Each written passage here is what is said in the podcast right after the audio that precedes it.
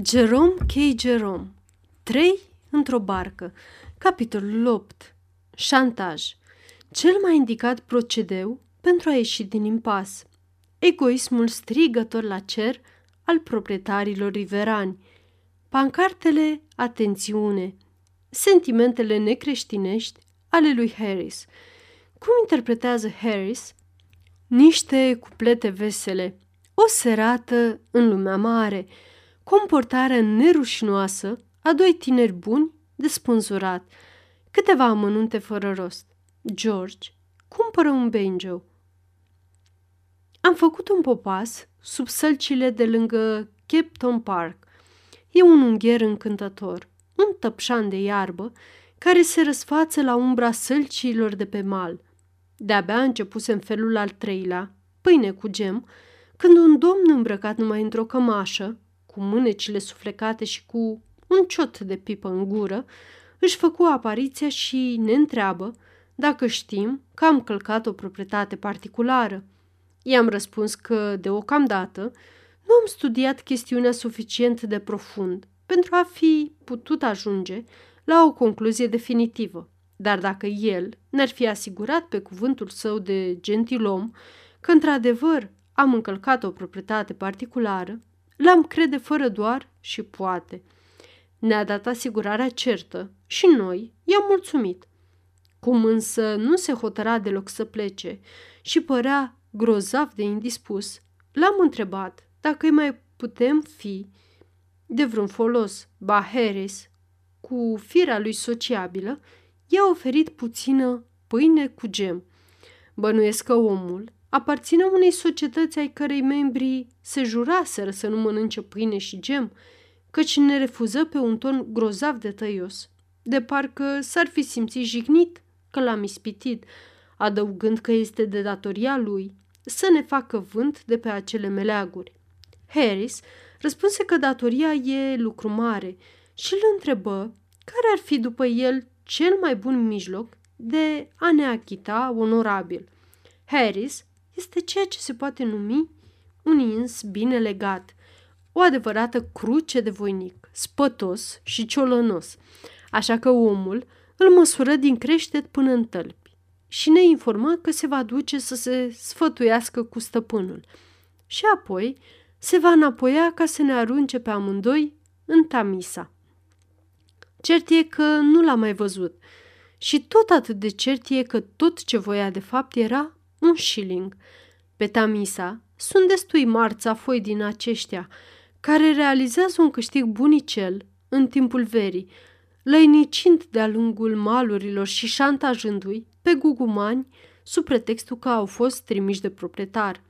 Cel mai nimerit procedeu, în astfel de cazuri, este să-ți dai numele și adresa și să-l lași pe proprietar, dacă într-adevăr are vreo legătură cu cazul, să te dea în judecată și să dovedească ce anume pagube ei pricinuit așezându-te pe un colț din terenul lui. Dar majoritatea oamenilor sunt într-atât de trândăvi sau sperioși încât preferă să încurajeze potlogăria, acceptând-o mai curând decât să-i pună capăt printr-o atitudine ceva mai fermă.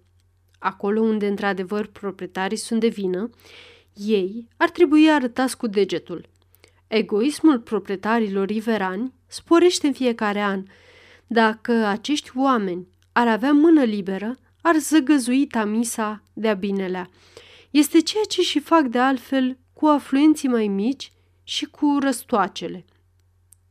În plantă șarampoi, în albia râului, întind lanțuri de pe un mal pe celălalt – și țintuiesc pancarte enorme de fiecare copac. Vederea acestor pancarte îmi ațâță toate instinctele rele. Simt că îmi vine să le smulg una câte una, să le țintuiesc în capul celui care le-a agățat și după ce i-am făcut de petrecanie, să-l îngrop și să-i așez pe mormânt o pancartă din acestea, în chip de piatră funerară. I-am împărtășit lui Harris aceste porniri, iar el mi-a răspuns că ale lui sunt și mai rele. Harris ar fi avut poftă să-l răpună nu numai pe cel care avusese idee cu pancartele, ci și întreaga lui familie, rudele și prietenii, apoi să-i ardă casa din temelii. Asta ar fi cam exagerat, am zis eu. Exagerat? Făcu Harris. Câtuși de puțin. Este exact ceea ce merită. Iar după asta le-aș cânta pe ruine niște cuplete vesele. Am fost cuprins de mâhnire când l-am auzit pe Harris dând glas unor intenții atât de sângeroase. Niciodată nu e bine să îngăduim instinctelor noastre de dreptate să degenereze în simplă răzbunare. Mi-a trebuit mult timp până să-l aduc pe Harris la sentimente mai creștinești, dar în cele din urmă am reușit. Mi-a făcăduit că, în orice caz, va cruța rudele și prietenii și nu va cânta cuplete vesele pe ruine. Nu l-ați auzit niciodată pe Harris cântând cuplete vesele. Al minteri, ați înțelege serviciul pe care l-am adus umanității. Harris are o idee fixă și anume că se pricepe să cânte cuplete vesele. Prietenii lui Harris însă, cei care l-au auzit cântând, au și ei o idee fixă și anume că nu se pricepe, că nu se va pricepe niciodată și că nu ar fi trebuit lăsat să încerce. Când Harris se află în societate și este rugat să cânte, el începe invariabil astfel. Bine, dar să știți că nu cânt decât cuplete vesele. Și asta cu aerul de a spune că aceste cuplete vesele, în interpretarea lui, sunt cu adevărat ceea ce trebuie să auzi măcar o dată în viață, după care poți să mori cu cugetul împăcat. Ce plăcere ne-ați face!" spuse gazda. Zău, cântați-ne unul, domnule Harris!" Și Harris se ridică și se îndreaptă spre pian cu figura surâzătoare a unui om generos, care tocmai se pregătește să dea cuiva ceva. Acum, vă rog liniște, spune gazda celor din jur. Domnul Harris ne va cânta un cuplet vesel. Splendid! murmură oaspeții și părăsind sera, se grăbesc să intre în casă, dau năvală pe scări, se duc să-i strângă unii pe alții din toate camerele, apoi se îmbulzesc în salon, făcând cerc și zâmbind, satisfăcuți cu anticipație. Și Harris începe. Din partea cuiva care cântă cuplete vesele, nu te aștepți la cine știe ce voce, nu te aștepți la frazare corectă sau la vocalize. Nu te formalizezi dacă pe la mijlocul unei note omul a descoperit că a luat-o prea sus și, în consecință, coboară brusc. Ritmul nu te jenează. Nu-ți ieși din sărite dacă interpretul, luând-o cu două măsuri înaintea acompaniamentului, lasă baltă cupletul în mijlocul unui vers ca să parlamenteze cu pianistul, după care pornește de la capăt. Dar la cuvinte nu poți renunța chiar atât de ușor. Nu te aștepți ca fiecare dintre noi să nu-și amintească mai mult decât primele trei versuri din primul cuplet și să le tot toace până când urmează refrenul. Nu te aștepți ca un om să se poticnească la mijlocul unui vers, să chicotească și să spună că e grozav de nostim, dar nu-l ierți deloc pe acela care își amintește și de celelalte versuri, încercând să le cânte, improvizează pentru ca mai târziu, când a ajuns la cu totul alt pasaj, să și-l amintească brusc și fără niciun avertisment să se reîntoarcă la el și să ți-l bage pe gât cu tot din andinsul. Dar stați, mai bine să încerc să vă dau o idee de felul cum cântă Harris și atunci veți putea judeca singuri. Harris, stând înaintea pianului și adresându-se mulțimii nerăbdătoare. Știți, mă tem că e ceva foarte vechi. Cred că îl cunoașteți cu toții, dar e singura bucată pe care o știu. Este cântecul judecătorului din șorțulețul. Vreau să spun... Știți ce vreau să spun? Ălălaltul. Ce naiba! Și știți, trebuie să cântați cu toții refrenul. murmure de încântare. Lumea e nerăbdătoare să cânte refrenul. Execuție strălucită a introducerii la cântecul judecătorului din proces cu juriul de către pianistul nervos. Vine rândul lui Harris. Harris, nici gând, pianistul nervos atacă introducerea da capo și Harris, începând să cânte în același timp, dă gata primele două versuri din cântecul primului lor din șorțulețul. Pianistul nervos repetă introducerea, renunță, încearcă să-l acompanieze pe Harris la cântecul judecătorului din proces cu juriul. Vede că nu folosește la nimic. Caută să-și dea seama ce face și pe ce lume trăiește. Harris simte că l-apucă năbădăile și se oprește brusc. Harris, cu multă bunăvoință. Bravo! Merge de minune, zău așa! Zi înainte! Pianistul nervos. Mă tem să nu fie vreo greșeală pe undeva. Ce cântați? Harris prompt. Asta e bună. Cânte cu judecătorului din proces cu juriu. Cum? Nu-l cunoști? Unul dintre prietenii lui Harris, din fundul sălii. Da, de unde mă gulie nici vorbă. Cântați cânte cu amiralului din șorțulețul. Controversă prelungită între Harry și prietenul lui cu privire la ceea ce cântă Harris, de fapt. În cele din urmă, prietenul e de părere că nu importă ce anume cântă Harris. Principalul e să cânte. Harris, răscolit în ale lui de nedreptate ce îi se face, solicită un pianist să o ia da capo. Pianistul execută introducerea la cântecelul amiralului, iar Harris, socotind că i s-au creat în sfârșit condițiile favorabile, începe – devenind și eu bărbat și pledând ca avocat. Hohote de râs, interpretate de Harris, drept compliment. Pianistul, gândindu-se că are nevastă și copii, abandonează o luptă inegală și se retrage. Locul lui este luat de un bărbat cu nervii mai tari. Noul pianist bine dispus.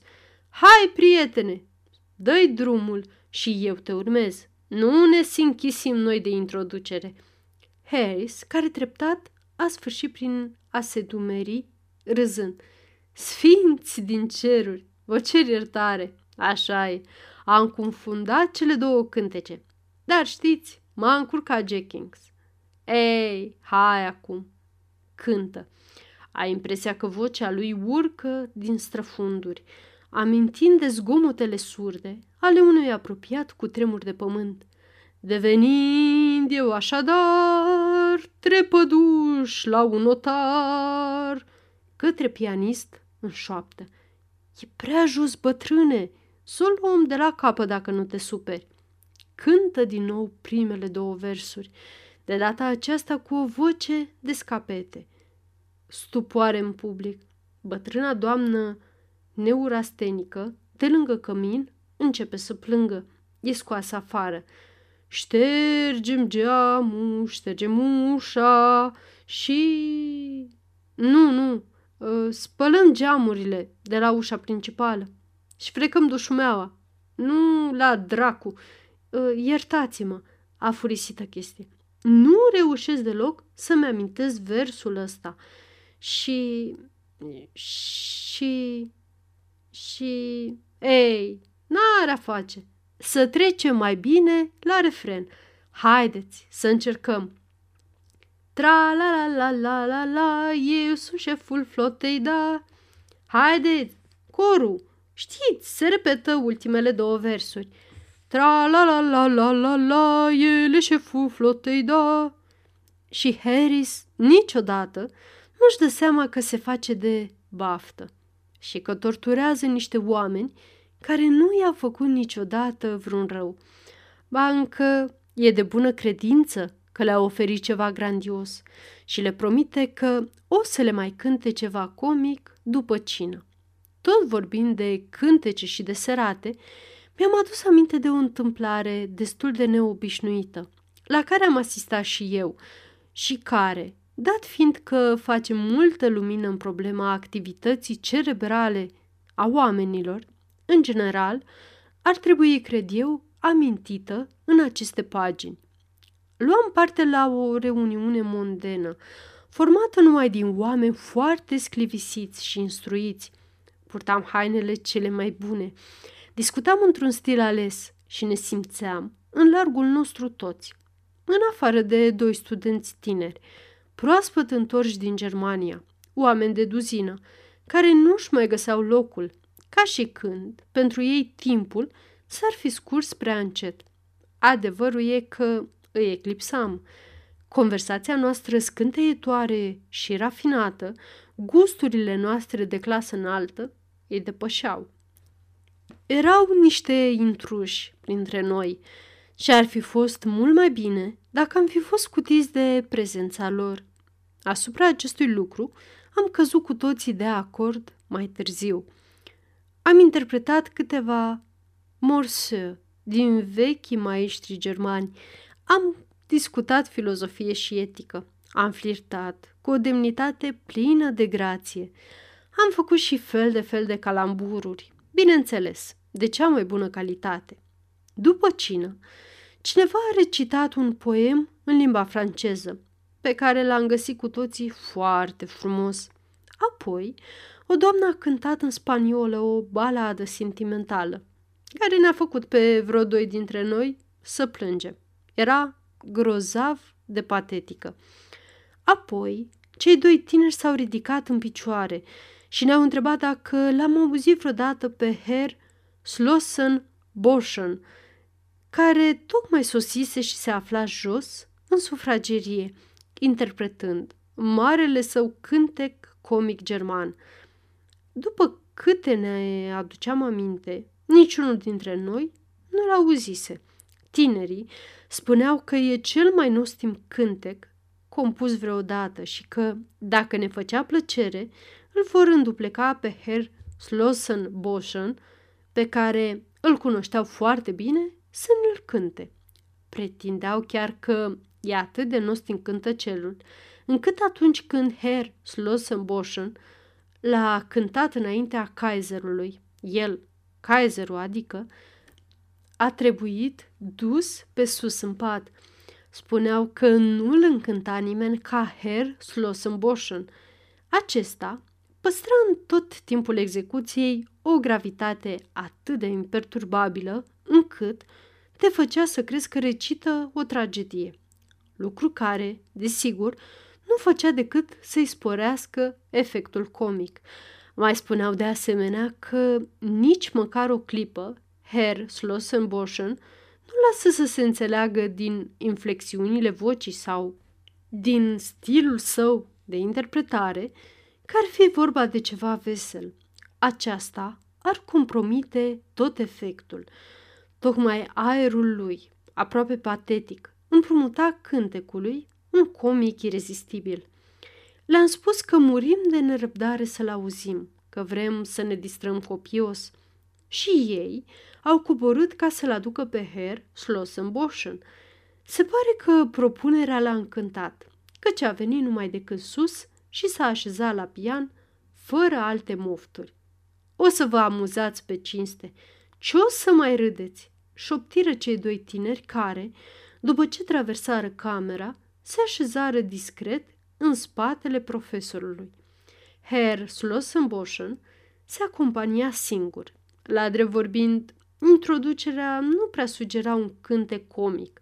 Era o melodie răscolitoare și plină de simțire. Ți se încrețea pielea ascultând-o, nu alta. Ne-am șoptit unul altuia că așa e stilul nemțesc și ne-am pregătit să-l apreciem așa cum se cuvine. Eu unul nu știu neînțește. E drept că am învățat la școală, dar la doi ani după absolvire nu mai știam nicio iotă și de atunci m-am simțit mult mai bine. Totuși, nu voiam ca lumea de acolo să-mi descopere ignoranța. Din fericire, îmi trecu prin minte o idee pe care o credeam bunicică. Mi-am ațintit privirile asupra celor doi studenți și am urmărit. Când chicoteau ei, chicoteam și eu. Când hohoteau ei, hohoteam și eu. ba încă din când în când slobozeam câte un chicot în plus, așa ca de la mine, ca și cum aș fi surprins un element de umor care le scăpase celorlalți. Am considerat acest lucru ca deosebit de abil din parte. Am remarcat, în timpul cântecelului, că mulți alți invitați erau și ei cu ochii ațintiți asupra celor doi tineri, întocmai ca și mine. Și aceștia chicoteau când chicoteau tinerii și hohoteau când hohoteau ei. Și cum tinerii chicoteau, hohoteau și se umflau de râs mai tot timpul, lucrurile mergeau strună. Și totuși, profesorul nu părea fericit. Când am început să râdem, expresia feței lui trăda o profundă uimire, ca și când râsul ar fi fost ultimul lucru la care s-ar fi așteptat. Nedumerirea lui ni s-a părut ceva deosebit de reușit. Ne spuneam că aerul său grozav produce el singur jumătate din tot efectul comic. Cea mai mică dovadă din partea lui că știe cât e de amuzant ar compromite totul. Și cum îi dădeam înainte cu râsul, uimirea lui se transformă în supărare, apoi în indignare. Profesorul aruncă priviri fioroase asupra noastră, nu însă și asupra celor doi tineri, care, fiind în spatele lui, nu puteau fi văzuți, ceea ce ne-a făcut să râdem cu sughițuri. Ne-a spus că o să ni se tragă moartea din râs. Numai cuvintele, ziceam noi, și erau de ajuns să te facă să te tăvălești pe jos de râs. Dar mi te prefăcuta lui gravitate. A, nu, hotărât. Era prea mult. La ultimele acorduri, profesorul se depăși pe sine însuși. Ne aruncă niște priviri pline de atâta ferocitate, încât, dacă nu am fi fost preveniți asupra stilului nemțesc de interpretare a cântecelor comice, ne-am fi simțit oarecum în pericol. Și puse atâta durere și jale în muzica aceea stranie, încât, dacă nu am fi știut că e vorba de un cântec comic, poate că am fi izbucnit în plâns. Herr Slossenboschen termină în mijlocul unui adevărat potop de râsete. Am recunoscut cu toții că fusese cântecelul cel mai comic ce ne-a fost vreodată dat să auzim. Am remarcat chiar că e de-a dreptul curios cum, în ciuda unor dovezi atât de grăitoare, mai poate dăinui credința că nemții sunt cu totul lipsiți de umor. Și l-am întrebat pe profesor de ce nu a tradus cântecul în engleză, pentru ca și oamenii de rând să-l poată înțelege și să-și dea și el seama de ce va să zică un adevărat cântec comic. Atunci, Herr Slossenboschen se ridică, înfricoșător la vedere, se zbor și la noi nemțește, care limbă se pretează foarte bine la înjurături. Țopăi ca un apucat, ne arătă pumnul și ne zvârli în obraz toate cuvintele de ocară englezești pe care le cunoștea. Spunea că de când de el nu a fost mai insultat în așa hal. Se dovedi că numai comic nu fusese cântecul. Era vorba despre o tânără fată din munții Harz, care își jerfise viața pentru a mântui sufletul iubitului ei. La moartea acestuia, spiritele lor s-au întâlnit în văzduh. Apoi, în ultima parte, se arăta cum iubitul o părăsise ca să fugă cu alt spirit. În fine, nu prea sunt sigur de amănunte, dar, în orice caz, știu că era ceva foarte trist.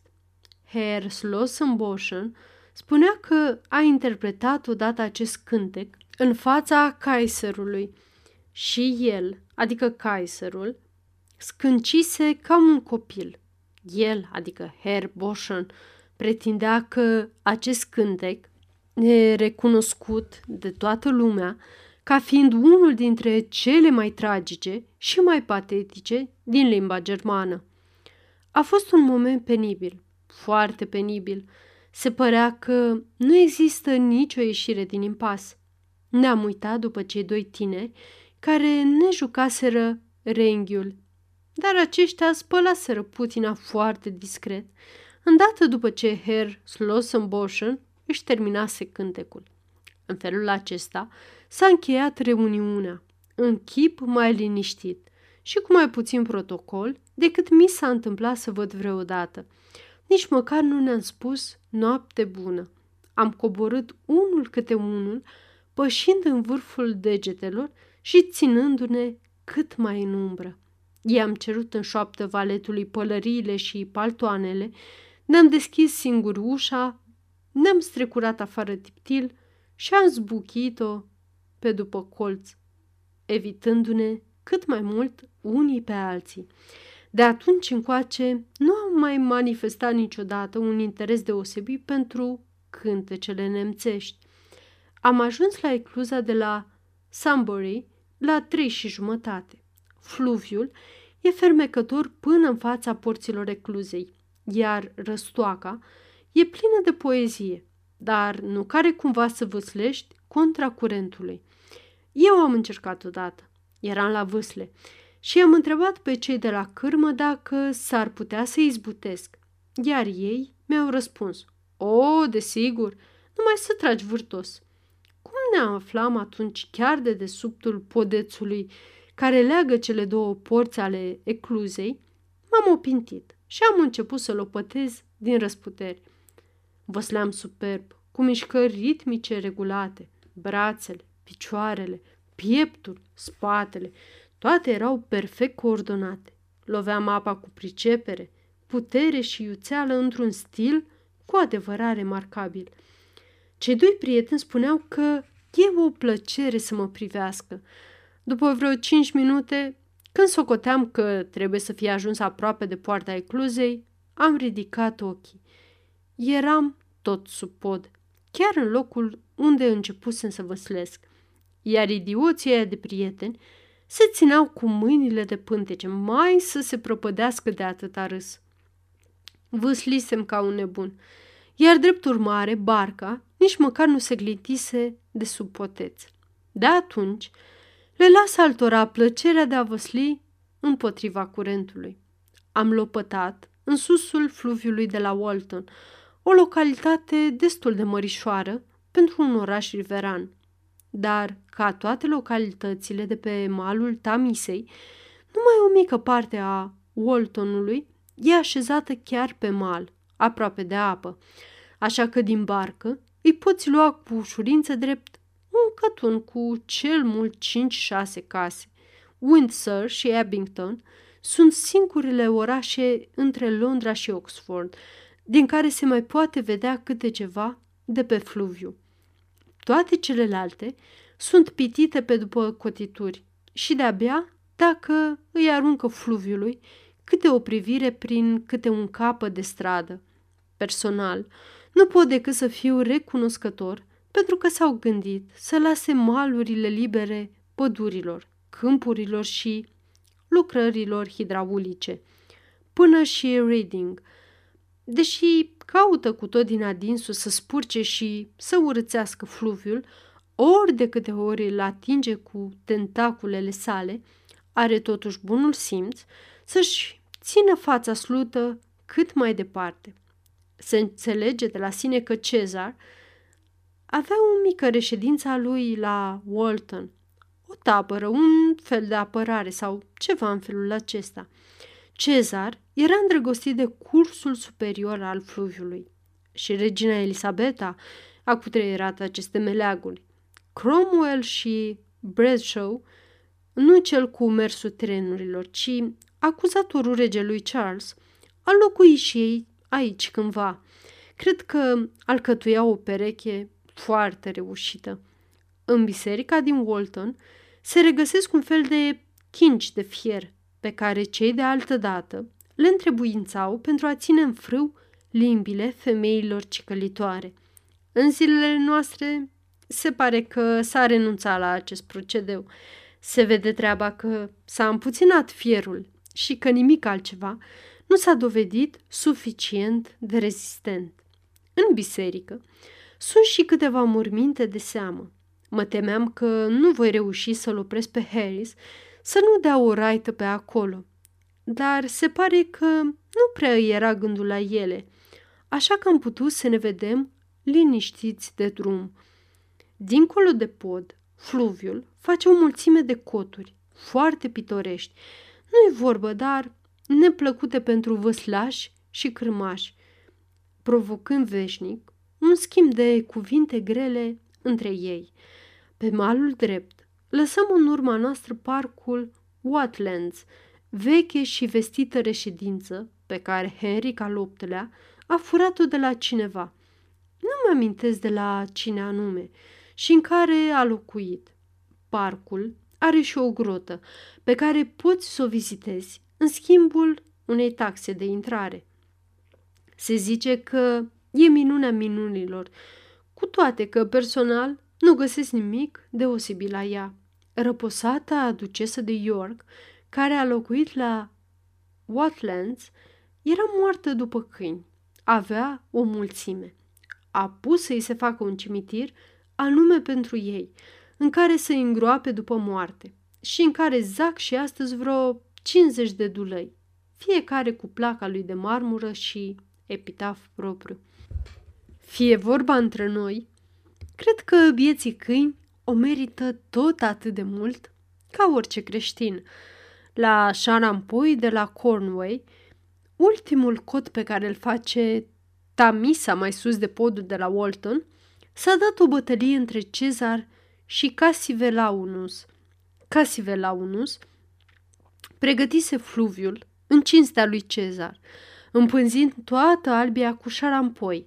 A avea, bineînțeles, grijă să agațe și o pancartă pe care scria Păzea. Cezar însă tot a trecut. Nu era chiar atât de lesne să-l desparți pe Cezar de fluviul ăsta. De un om ca el am avea nevoie acum prin preajma răstoacelor. În locul unde ating Tamisa, Heliford și Shepperton apar ca două așezări mici și drăguțe. Alminteri nu au nimic deosebit. În cimitirul din Shepperton, totuși, se află un mormânt pe care sunt săpate în piatră câteva versuri. Am avut emoții, crezând că Harris o să vrea să debarce și de bucurie o să înceapă să joace țonțoroiul în jurul mormântului.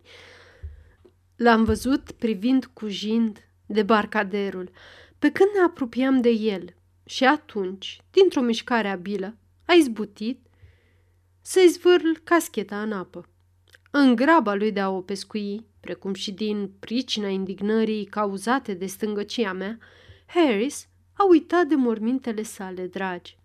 La Weybridge, Whale, un râuleț frumos, navigabil pentru embarcațiunile mai mici, până la Guildford, pe care am ținut întotdeauna să-l cercetez, fără să fie ajuns vreodată, se varsă în Tamisa împreună cu Bourne și canalul Basingstoke. Ecluza e chiar pe malul opus al orașului și primul lucru pe care l-am zărit când ne-am apropiat îndeajuns a fost tricoul lui George, atârnat pe una din porțile ecluzei, iar în tricou, am descoperit asta după o minuțioasă cercetare, era George însuși. Montmorency se pune pe un lătrat furios. Eu zbieram, Harry răgea. George își agită pălăria și chiui în semn de răspuns. Paznicul ecluzei să năpustie afară cu o cange, crezând că a sărit cineva în apă. Se posomorâ la chip când își dădu seama că s-a înșelat. George ținea în mână un obiect ciudat, împachetat într-o bucată de pânză ceruită. Obiectul era rotund și turtit la unul dintre capete, cu un mâner lung și drept, ieșit în afară. Asta ce mai e?" întrebă Harris. O tigaie?" Nu!" răspunse George, cu o licărire ciudată în fundul ochilor. E ceva care face furore anul acesta. Toată lumea are câte unul în susul tamisei. E un banjo. Nu știam că te pricep să cânți la banjo, am exclamat eu și Harris într-un glas. Ei, nu prea știu, răspunse George, dar ci că e foarte ușor. Unde mai pui? Că mi-am cumpărat și o metodă după care să învăț.